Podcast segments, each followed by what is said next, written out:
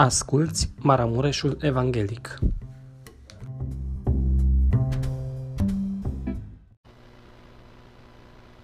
Dragii mei, în această dimineață, cred că fiecare din noi am putut să ne bucurăm, cum zice o cântare de-a noastră, noi ne bucurăm în cântare, în rugăciune, în cuvânt, Duhul Sfânt e prezent în adunare. Cred că ne-am bucurat când ne-am rugat lui Dumnezeu, am putut să stăm în prezența Lui, ne-am bucurat că am putut să cântăm, dar să auzim aceste cântări frumoase, poezii pline de miez care au putut să ne facă să înțelegem că aici, în viața aceasta, pot face oamenii ce vor, însă într-o zi toate se termină, dar avem nădejdea aceea că într-o zi vom fi cu Isus, acolo unde va fi mireasa Lui. Am putut auzi versuri care ne-au vorbit despre evenimentul acesta măreț, triumfal, al intrării Domnului Isus în Ierusalim. Se pot spune multe lucruri despre acest eveniment. Cu siguranță, doar citirea aceasta a textului ne face pe fiecare din noi să ne dăm seama că acest eveniment a avut o importanță deosebită pentru locuitorii Ierusalimului, când Domnul Isus Hristos a intrat în Ierusalim și a fost aclamat ca un adevărat rege. El venise pe măgăruș, pentru că în cultura vremii, atunci când, când un împărat intra călare pe un cal, el vestea războiul, dar când intra călare pe un măgăruș, pe un măgar, el vestea pacea. Și pentru acei oameni era o bucurie deosebită, pentru că venea acest prinț, acest rege al păcii. Ei așteptau și așa gândeau ei că va veni Isus ca un rege care îi va elibera de sub hordele acelea invadatoare, însă Domnul Isus Hristos n-a venit să cucerească ținuturi, ci El a venit să cucerească inimi. Și într-o zi ca aceasta, după mai bine de 2000 de ani, am putea spune, suntem aici, prezenți în casa Lui, stăm și medităm împreună la acest eveniment măreț, la aceste lucruri care s-au întâmplat atunci și noi, ca și credincioși, întotdeauna căutăm să învățăm din acest cuvânt al lui Dumnezeu. Căutăm să găsim lucruri care, vedeți dumneavoastră, ne pot face să ne apropiem mai mult de Domnul, să trăim mai mult pentru El. Astăzi, privind la pasajul acesta, îmi dau seama că se pot spune multe lucruri. Putem trage multe învățători, să ascultăm de Isus în orice situație, Putem să înțelegem din textul acesta că există o vreme a cercetării și foarte important ca omul să nu piardă acea vreme a cercetării. Întotdeauna când citesc pasajul acesta în mod deosebit de la versetul 41, când Domnul Iisus Hristos, observați, spune aici atât de clar, o, dacă ai fi cunoscut măcar în această zi lucrurile care puteau să-ți dea pacea, dar ele sunt ascunse de ochii tăi. Versetul 42. Și apoi e aici o prorocie pe care o face Domnul Isus. Vor veni peste tine zile, versetul 43, când vrăjmașii te vor înconjura cu șanțul, te vor împresura și te vor strânge din toate părțile. Te vor face una cu pământul pe tine și pe copiii tăi din mijlocul tău și nu vor lăsa în tine piatră pe piatră, pentru că n-ai cunoscut vremea când ai fost cercetat. Observați? E o prorocie pe care o face Domnul Isus Hristos cu privire la ce se va întâmpla. Și au trecut doar 40 de ani. Se întâmpla în anul 70, înainte, deci 70 după Hristos, când armatele romane, conduse de generalul Titus, au asediat Ierusalimul, mai apoi distrugându-l, distrugând templul și au scotocit să găsească aurul din templu și n-a rămas piatră pe piatră. care să nu fi fost dărâmată. Această împlinire a prorociei, vedeți, a avut un scurt timp. De la rostirea ei până la împlinirea ei n-a fost mult.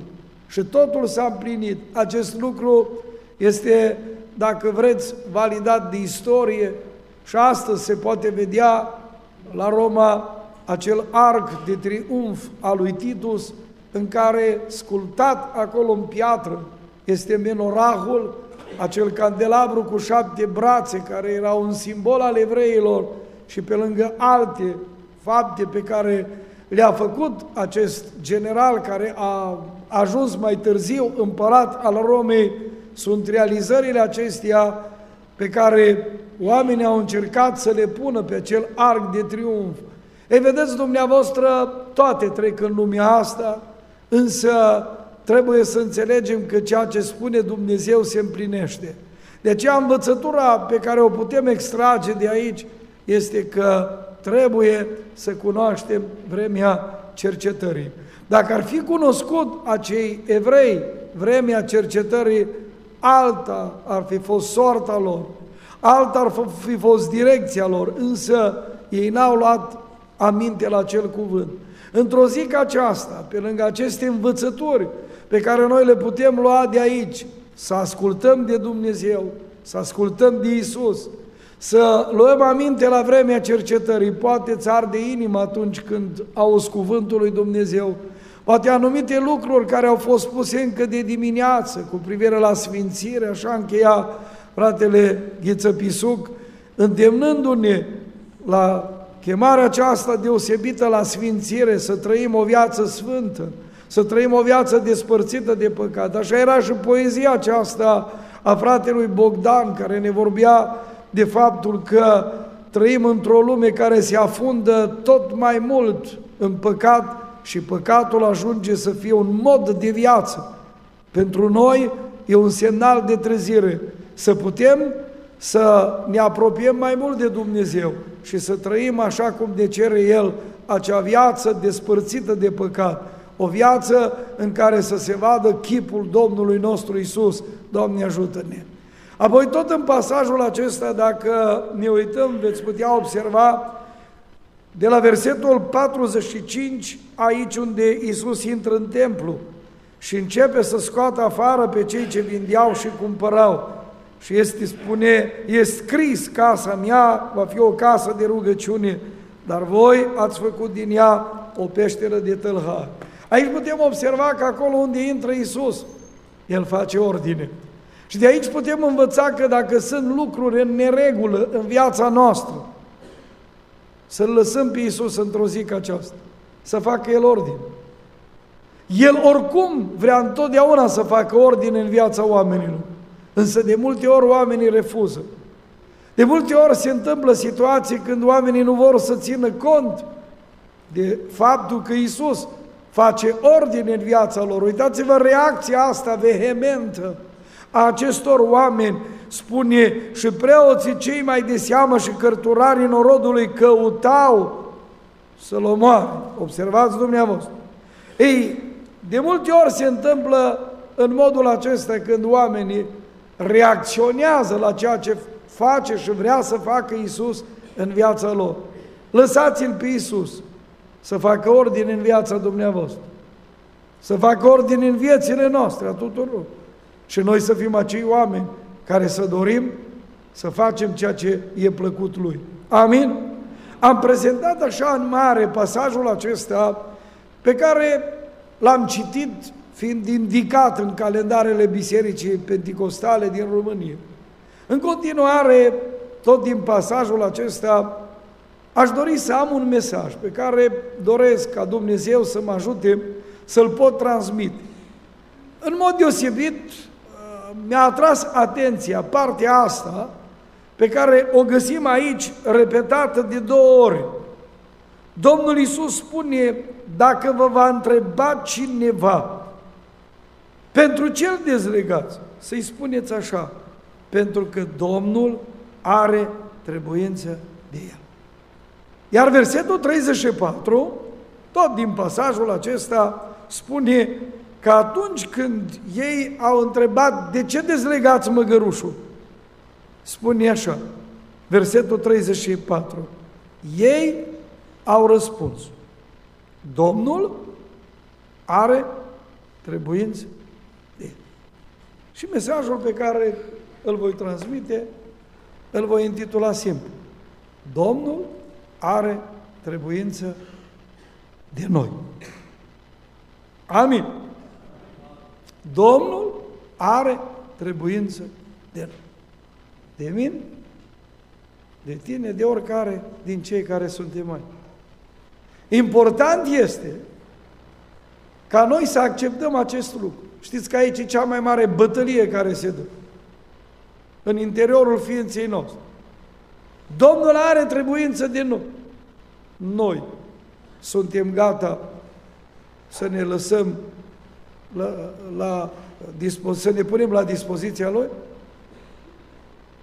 Cântăm cântări și am participat de multe ori la diferite întâlniri unde se cântă. Sunt aici, la dispoziția ta. Dar rămâne cântat.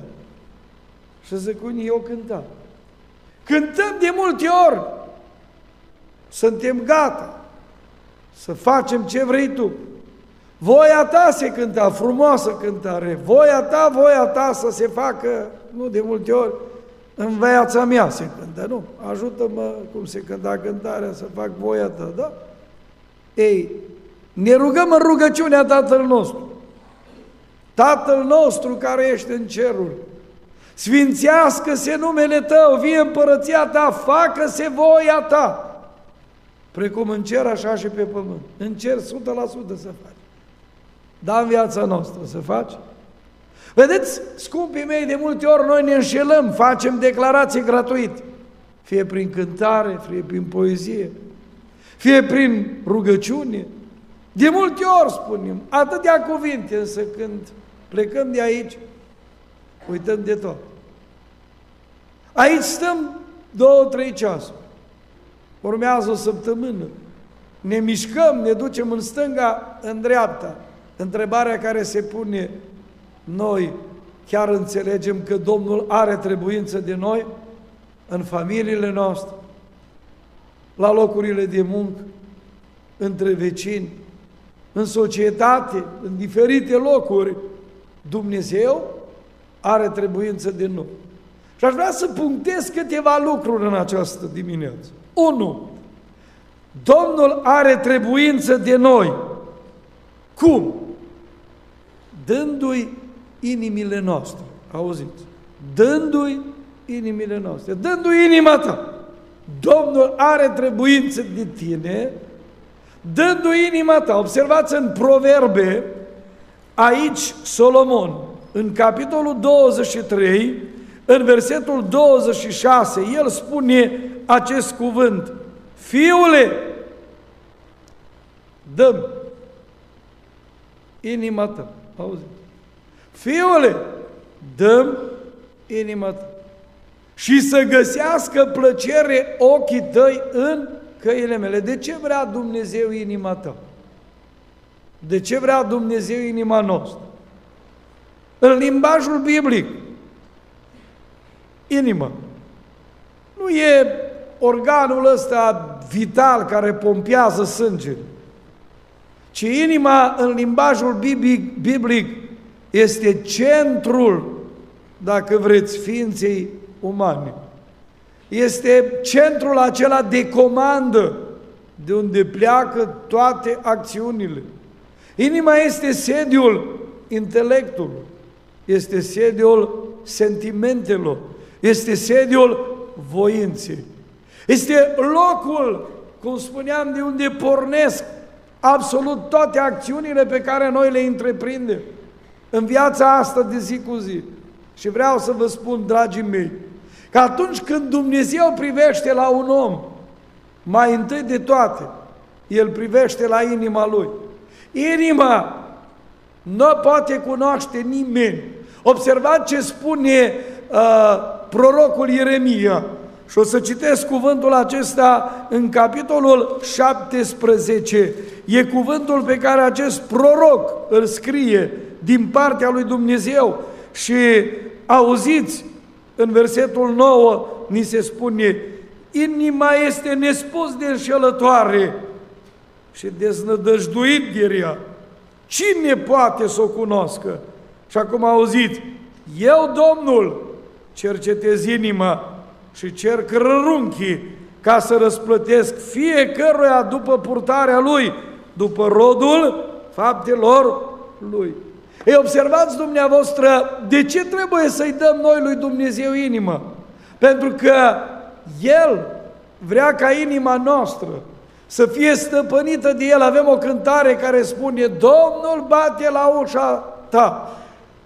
Domnul bate la ușa ta. De ce bate? Ca omul să-i deschidă ușa. Ca Isus să intre acolo în viața lui. Există acel cuvânt atât de cunoscut. Iată, eu stau la ușă și bat. Dacă aude cineva glasul meu, va deschide ușa. Voi intra la el, voi cina cu el și el împreună cu mine.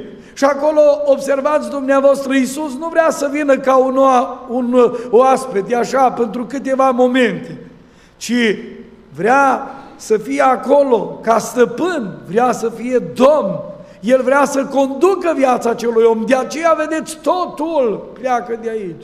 Ca omul să-L accepte pe Iisus în inima lui, să-i dea inima lui ca Iisus să stăpânească peste ea. Noi de multe ori putem aprecia viața unui om în funcție de cum predică.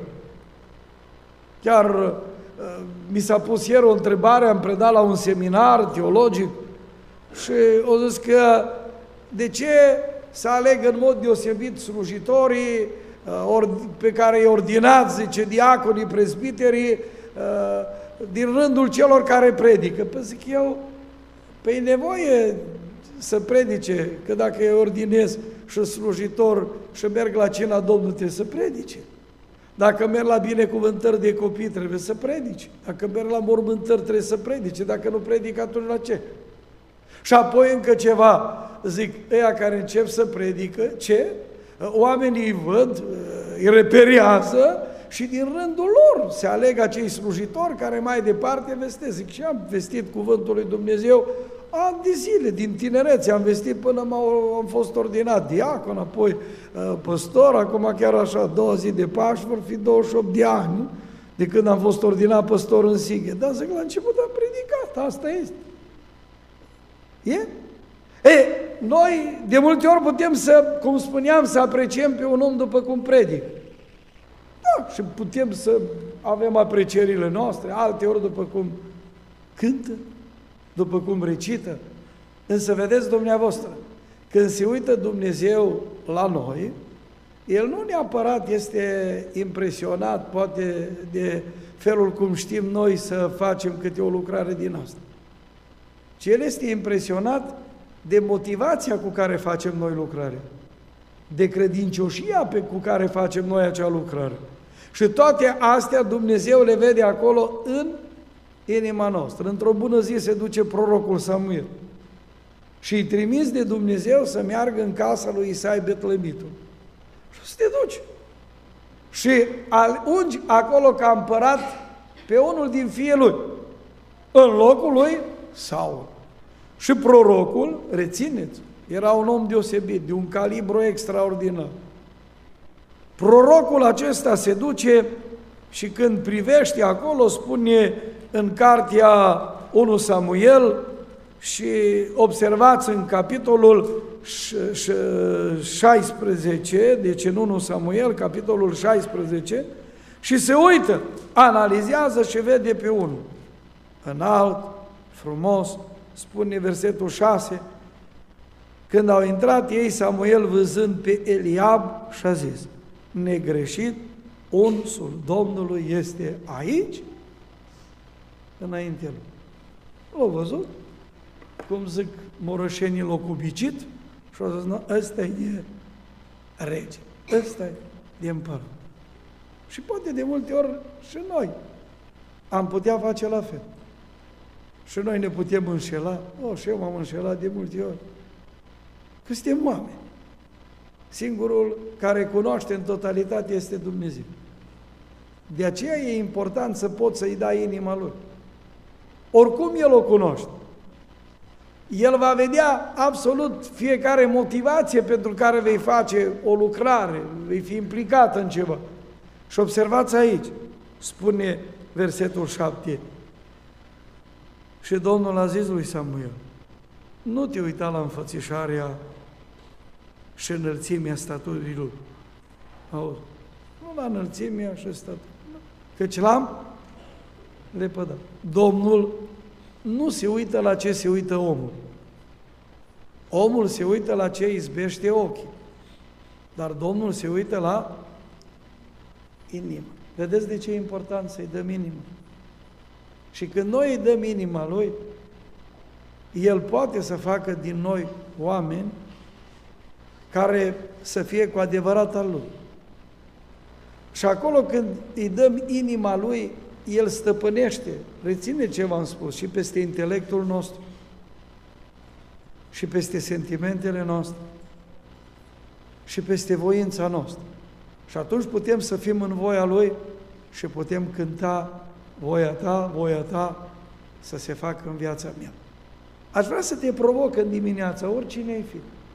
I-ai dat tu inima lui Isus? Poate, vedeți, i-ai dat așa o bucățică din el. Știți că atunci când se adresa Dumnezeu prin acest mare slujitor al lui Iacov, conducătorul bisericii din Ierusalim, uitați-vă, e cuvântul acesta care trebuie să ne pună pe gânduri, trebuie să ne facă să ne verificăm propria noastră viață. Și auziți ce spune capitolul 4, versetul 8? Apropiați-vă de Dumnezeu. Și El se va curățați-vă inima. Oameni, cu inima, auziți cum? Zice. Împărțită, dacă vreți, compartimentat. Poate îi dai așa lui Dumnezeu, o parte din. Însă, reține, El nu vrea o inimă împărțită. Acolo nu spune Solomon, dă o jumătate din el, dă trei sferturi din el. Nu. Fiule, dăm inima ta. Și ochii tăi să găsească plăcerile în căile mele. De ce credeți că de multe ori vedem oameni care merg pe calea lui Dumnezeu și la un moment dat eșuează în mod lamentabil? Pot să facă ceva pentru lucrarea lui Dumnezeu. Ei nu i-au dat inimă în totalitate lui Isus. Săptămâna asta am predat la institut, la studenții de anul 4, un curs de conducere și la un moment dat, în discuțiile pe care le-am purtat, era cu privire la slujire, cu privire la administrarea lucrării bisericii și câte altele din astea. Am ajuns în punctul acela în care trebuie să fim foarte atenți și spuneam despre un slujitor al lui Dumnezeu, Martin Luther, care a simțit pericolul acela că la un moment dat el poate să facă lucrarea, dar să o facă într-un anumit mod care să nu fie plăcut lui Dumnezeu. Și auziți ce spune el, aceste cuvinte. Mie îmi este frică de propria minimă, mai mult decât de papa și de toți cardinalii lui. Pentru că minima mea ascunde un alt mare papă care se numește eu. Auziți? Eu. Dacă nu cânt eu, dacă nu predic eu, dacă nu mă rog eu mai sus ca tot să mă audă, dacă eu nu sunt centru unei lucrări, dacă nu eu sunt trimis nu știu unde să fac, e problemă, acolo e bai. Uitați-vă, Martin Luther a sesizat pericolul ăsta. A scăpat de frica ce i-a auzit de uh, cei care conduceau biserica romano-catolică în vremea respectivă și care l-au ars pe rug pe uh, acel om al lui Dumnezeu, Ian Hus. El a scăpat și a devenit un exponent al unei mișcări puternice în vremea respectivă. Însă a simțit pericolul care plana asupra lui. El a înțeles ce înseamnă să-i dai inima în totalitate lui Isus și să nu faci ceva mânat de ambiții, mânat de orgoliu, mânat de mândrie și câte alte lucruri. Pentru că făcând lucrurile în modul ăsta, mai devreme sau mai târziu, intri în colaps și tot ce faci s-ar putea să fie egal cu un mare zeu. De aceea trebuie să fim cu mare băgare de seamă într-o dimineață ca aceasta. Domnul are trebuință de noi. Domnul are trebuință de tine, de mine, de oricare de aici. Dar totul pleacă. Dăm inima ta. Are nevoie ca centrul ăsta de comandă să fie el, să fie el stăpân peste el. Și Doamne ajută-ne la aceasta. Ești tu în modul ăsta? Trăiești? Dacă da, bine. Dacă nu, să dea Dumnezeu într-o dimineață ca aceasta, într-o vreme a cercetării, să ne trezim la realitate. Amin? Al doilea lucru. Atunci când mă gândesc, Domnul are trebuință de noi, mă gândesc la faptul că Domnul are trebuință de noi, oferindu-i lucrurile noastre. Oferindu-i lucrurile noastre. Până la urmă și lucrurile acelea nu sunt ale noastre, că zice cuvântul Scripturii, ce ai tu, fără să fii primit. Ce ai? Dacă o pus Dumnezeu un dar în tine, dacă vreți un talent, dacă ți-a dat Dumnezeu voce, s-o dat El. Dacă ți-a dat, știu eu, uh, posibilitatea de a vorbi, de a comunica, tot de la El. Dacă te-a ajutat să poți să ai bani, să ai anumite lucruri de natură materială, tot El te-a ajutat, că dacă și-ar trage El mâna, totul se poate nărui. De, în cazul acesta, la acest om, la care se, sunt trimiși ucenicii să-i ceară măgarul acela, măgărușul acela, era proprietatea lui, el putea să refuze. Însă zice, Domnul are trebuință de el și el e gata să ofere până la Domnul când aude are trebuință de el, e gata să dezlege, lasă, nu mai e nicio problemă. Nu cheamă poliția să zică, dar cum îmi luați voi? Cum îmi dezlegați voi măgărușul mai departe? Nu, îl las. De câte ori are Dumnezeu trebuință de tine? Să cânți și poate faci mofturi, eu să cânt. Ha, repetiții, acolo. Ha, dacă nu cânt eu, să vezi că nu merge. Oh, merge orice fără noi, stați liniștit. Dumnezeu ne poate înlocui oricând. De aceea ascultă-mă bine, înțelege că Domnul are trebuință de lucrurile pe care tu le posezi. Și dacă poți, cântă. Și cântă cât până poți, că s-ar putea să vrei să po- cânti și să nu mai poți. S-ar putea să fie nevoie de tine acum la corul bisericii. Nu sta liniștit acolo. Că s-ar putea, cum amintea fratele Samuel, care vrea să vină sururi sau frați și nu se mai pot ruga câteodată numai acolo pe pat. Și acum poți. Îi rugăciune și nevoie de tine să susții lucrarea lui Dumnezeu.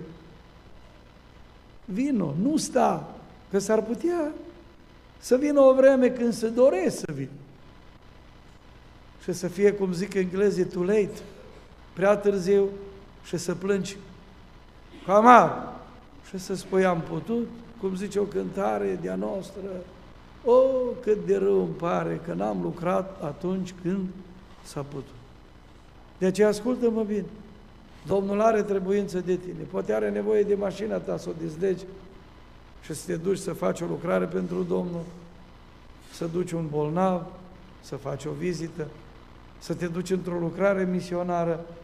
Fă lucrul acesta. Eu am avut întâlniri cu mulți oameni, chiar zilele astea mi-au povestit niște frați care s-au pus cu totul la dispoziția lui Dumnezeu, mergând chiar acum cu războiul ăsta din Ucraina, să meargă să-i ajute pe oameni într-o parte sau alta, alții, într-o lucrare de misiune, să meargă să cânte, să laude numele lui Dumnezeu. Înțelege într-o dimineață ca aceasta că Domnul are trebuință de lucrurile tale. Nu fi din ăla care să spună, astea atâtea sale mele. Că s-ar putea să te asemenea celui bogat nemilostiv care a primit, s-ar putea să ai anumite lucruri pe care le-ai putea pune la dispoziția altora. Uitați-vă în Luca 12, de la versetul 16, ni se spune despre un om căruia i-a rodit țarina. Se spune rodise mult. Și lucrurile alea pe care el le-a primit ar fi putut face ceva pentru Dumnezeu. Dar uitați-vă, se gândea în sine și zicea, ce voi face? Fiindcă nu mai am loc unde să-mi strâng roadele. Și n-ar fi fost oameni pe care să-i ajute în vremea respectivă. Ba da, dar observați, el e un egocentric. Totul e pentru el. Iată ce voi face, zice el.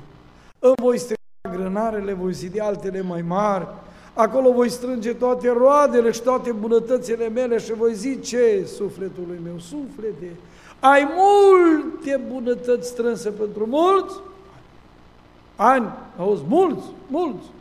Noi obișnuim, spunem la mulți ani, la mulți ani. Dar noi putem zice. Câți, dacă câți ani vor fi, depinde de tătuca. El zice, mănânc, odihnește, bia, veselește. Deci poți face și tu exact ca el.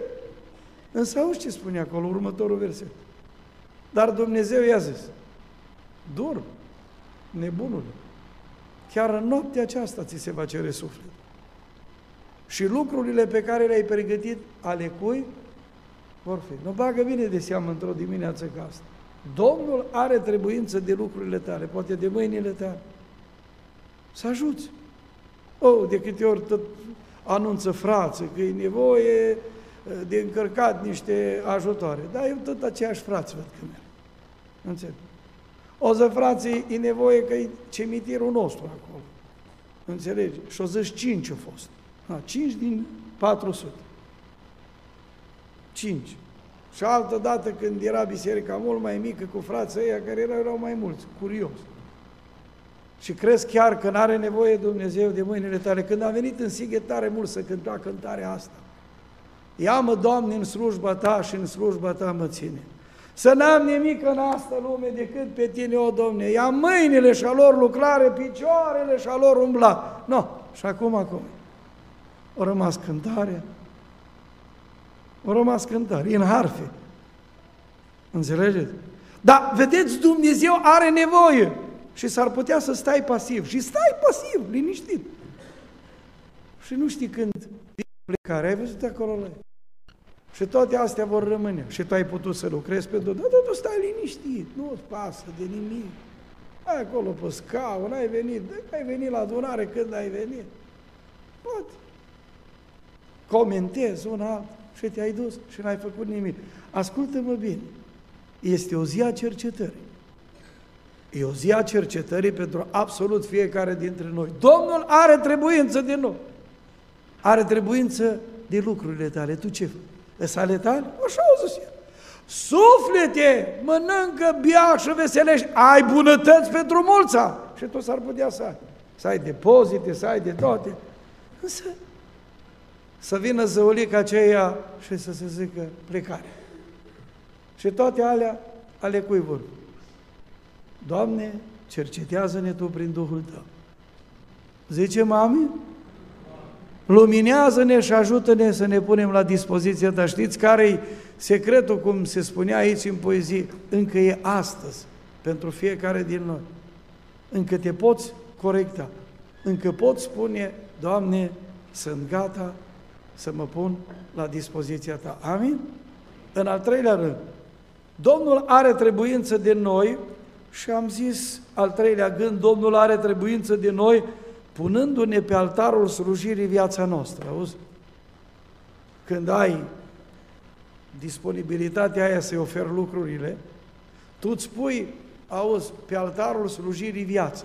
Domnul are trebuință de noi. Știți că vin niște greci, tot în contextul, uh, vedeți, acesta în care Iisus stă de vorbă cu niște oameni în Evanghelia după Ioan este menționat acest lucru la capitolul 12 și a intrat Isus în Ierusalim, Ioan prezintă aspectul acesta, Luca nu îl prezintă, dar Ioan îl prezintă. Și intră Isus în Ierusalim și niște greci vor să-l vadă. Și vin grecii la el. Și uitați-vă în versetul 25, ni se spune că Mă rog, de aici tragem concluzia, ei vorbeau de viață, de problemele vieții. Și Isus spune, cine își iubește viața, o va pierde. Cine își urăște viața în lumea asta, o va păstra pentru viața veșnică, adică o va cheltui în lumea asta. Și vedem următorul verset, se leagă, spune cum. De multe ori auzim, e viața mea, fac ce vreau cu ea. E greu, dar numai până într-un loc poți face. Poți să te distrezi, poți să chefuiești, poți să umbli pe unde vrei, poți să-ți o cheltuiești, știu eu, pe altarele acestei lumi. Făcând așa cum te-ai gândit tu și ai creonat în mintea ta. Să fii interesat numai de cariera ta, să fii interesat numai de bani, de viața asta, de confort, de câte... E a mea! Ține cont că e numai pentru un timp. Și s-ar putea să vină un moment când să regreți amarnic. Că pentru Domnul n-ai avut timp de nimic. Ai avut numai pentru tine. Preocupat de una, preocupat de alta, pre... numai pentru tinerețe. Însă Domnul Iisus Hristos, observați dumneavoastră, unor greci, citiți în Ioan 12 și veți vedea că de la versetul 12 se prezintă intrarea lui Iisus în Ierusalim. Și aici mai jos sunt acești oameni care spun, domnilor, vrem să vedem pe Iisus. Și îl văd pe Iisus. Și îl întreabă și Iisus răspunde, cine își va pierde viața pentru mine, o va câștiga. Și uitați-vă ce spune în versetul următor.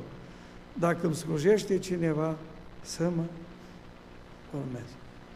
Și unde sunt eu, acolo va fi și slujitorul meu. Dacă îmi slujește cineva Tatăl, îl va cinsti. Observați? Domnul are trebuință de noi. În ce privință? Are trebuință ca să ne punem viața noastră pe altarul slujirii Lui. Tu ce slujbă faci? Cât ești de dispus ca pe acest altar al slujirii să vezi? Uite, numai puțin. Crezi că e ușor să cânți? Și totuși ai putea să cânți.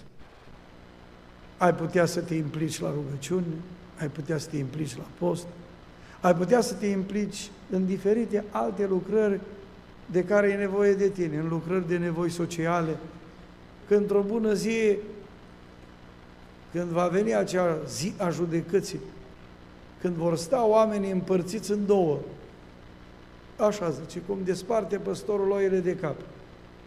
Și celor din dreapta le va zice, veniți binecuvântați Tatălui meu, de moșteniți împărăția care v-a fost pregătită încă înainte de întemeierea Celor din stânga le va zice, plecați, duceți-vă în focul cel veșnic pregătit diavolului și îngerilor săi. În ambele situații Iisus va motiva sentința. Și va spune, când am fost bolnav, ați venit la mine și... Foarte interesant este în versetul 44. Puneți, vă rog, Matei 25 cu 44. Și vă rog, uitați-vă bine. Și țineți minte versetul ăsta. Atunci ei vor răspunde și ei. Doamne, când te-am văzut noi flămând, sau fiind sete, sau străin, sau gol, sau bolnav, sau în temniță și nu ți-am, ziceți dumneavoastră, vă rog ziceți, nu ți-am slujit, bagă bine de seamă.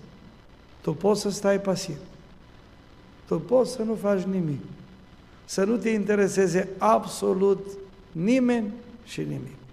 Însă ține cont că poate vei spune, bă, bun, eu n-am avut așa voce bună, n-am avut așa, știu eu, talent să predic, n-am avut așa talent uh, în relațiile cu oamenii, că te, dar uite-te cât ești aici.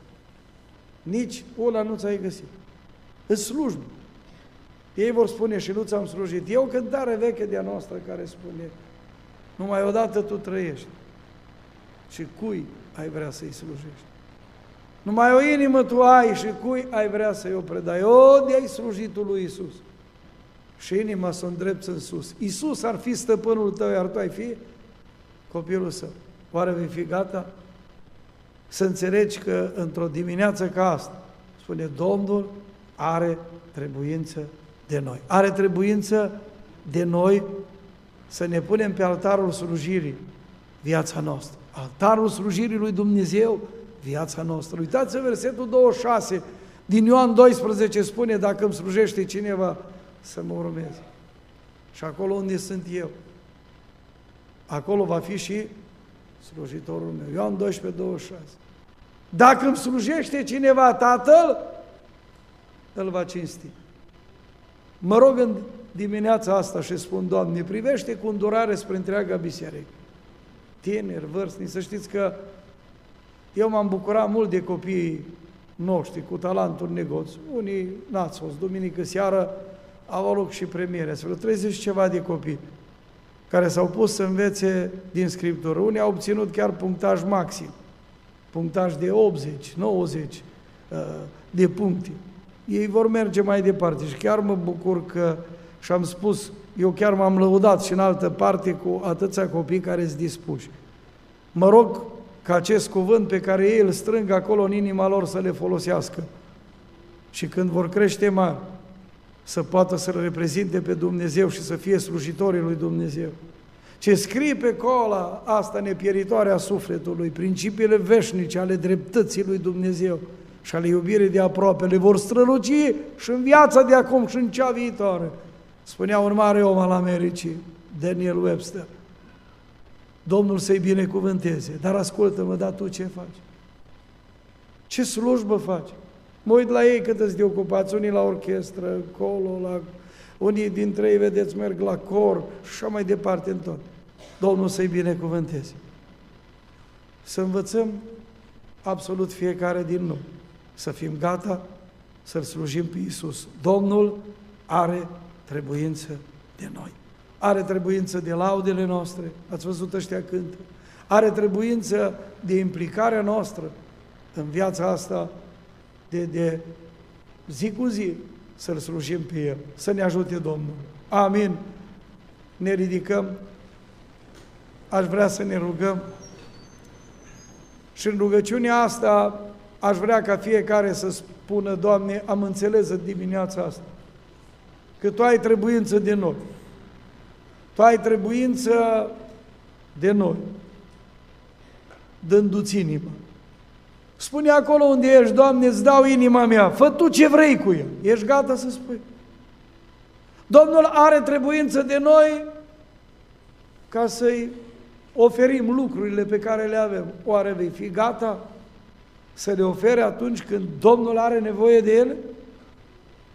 Și Domnul are nevoie de noi punându-ne viața pe altarul slujirii Lui. Câți vor înțelege în dimineața asta Domnul are trebuință de mine. Mă rog mai mult decât eu prin cuvintele acestea, Duhul lui Dumnezeu să lumineze orice minte din acest lucru. Și toți să putem înțelege că Domnul are trebuință de noi. Amin. Când noi încheiem, fratele Ștefan Moiș va încheia cu rugăciune. Amin.